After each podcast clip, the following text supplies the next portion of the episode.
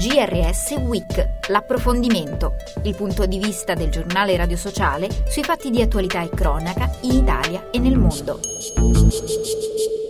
Bentornati all'ascolto del GRS Week in studio Giuseppe Manzo. Caro energia, caro vita e 2 milioni di famiglie in povertà assoluta. In Italia il mix letale tra pandemia e guerra ha creato una fase di crisi sociale acuta. Eppure sul banco degli imputati è finito il reddito di cittadinanza e che il governo ha ribadito di voler sopprimere sostituendolo con nuove misure di sostegno. Il dibattito è aperto se si considera che l'aumento della povertà cammina di pari passo con quello della grande ricchezza segnando disuguaglianze estreme estreme anche territoriali nel nostro paese. Ascoltiamo Antonio Russo, vicepresidente nazionale delle ACLI.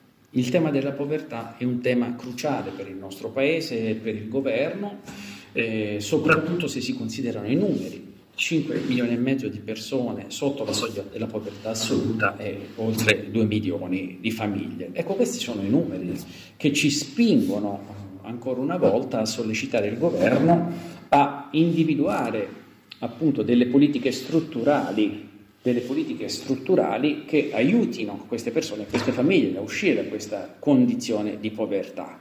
Come si può fare? Abbiamo indicato delle strade nel corso eh, dei mesi passati e degli anni passati, intanto agendo sulla scala di equivalenza che oggi penalizza le famiglie con minori e le famiglie numerose, agendo sul numero di anni di residenza degli stranieri, 10 richiesti oggi ma eh, sembra più congruo che gli anni richiesti debbano essere due di permanenza nel nostro paese affinché si possa accedere alla misura, agendo sul patrimonio mobiliare, per esempio, è importante in qualche modo allentare quel vincolo aggiuntivo sul patrimonio mobiliare che spesso esclude famiglie e eh, persone dall'accesso appunto alla misura del reddito di cittadinanza e provando anche ad adeguare all'inflazione il reddito di cittadinanza stesso, cioè c'è un andamento dei prezzi che aumenta, forse occorre immaginare come adeguare all'inflazione la stessa misura.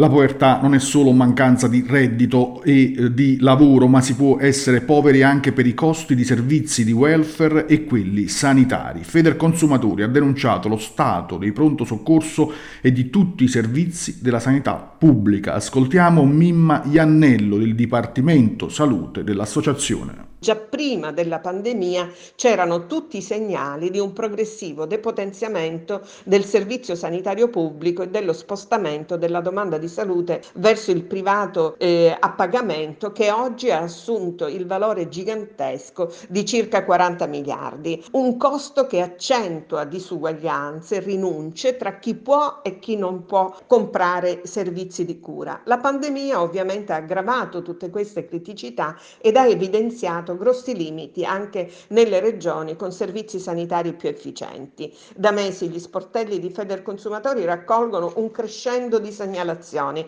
che riguardano le liste d'attesa, eh, l'utilizzo degli strumenti diagnostici, pronto soccorso che scoppiano, le ambulanze insicure, eh, la ripresa della migrazione sanitaria da sud verso nord, che peraltro la Corte dei Conti ha quantificato nei die- dieci anni presi a riferimento un valore di 14 miliardi e poi ci sono le difficoltà eh, nell'aver assegnato il medico di medicina generale o il medico pediatra. D'altronde l'abbiamo visto, rispetto al 2019 eh, nel, nei due anni di pandemia sono state fatte circa 13 milioni di prime visite in meno, 17 milioni di visite di controllo in meno e poi sono saltate le ecografie all'addome, gli elettrocardiogrammi, e, e, le mammografie, sono saltati gli screening, gli interventi chirurgici. Ora questa domanda di salute in parte è rimasta inevasa, quindi pregiudicando la salute dei cittadini ed in parte si è spostata nel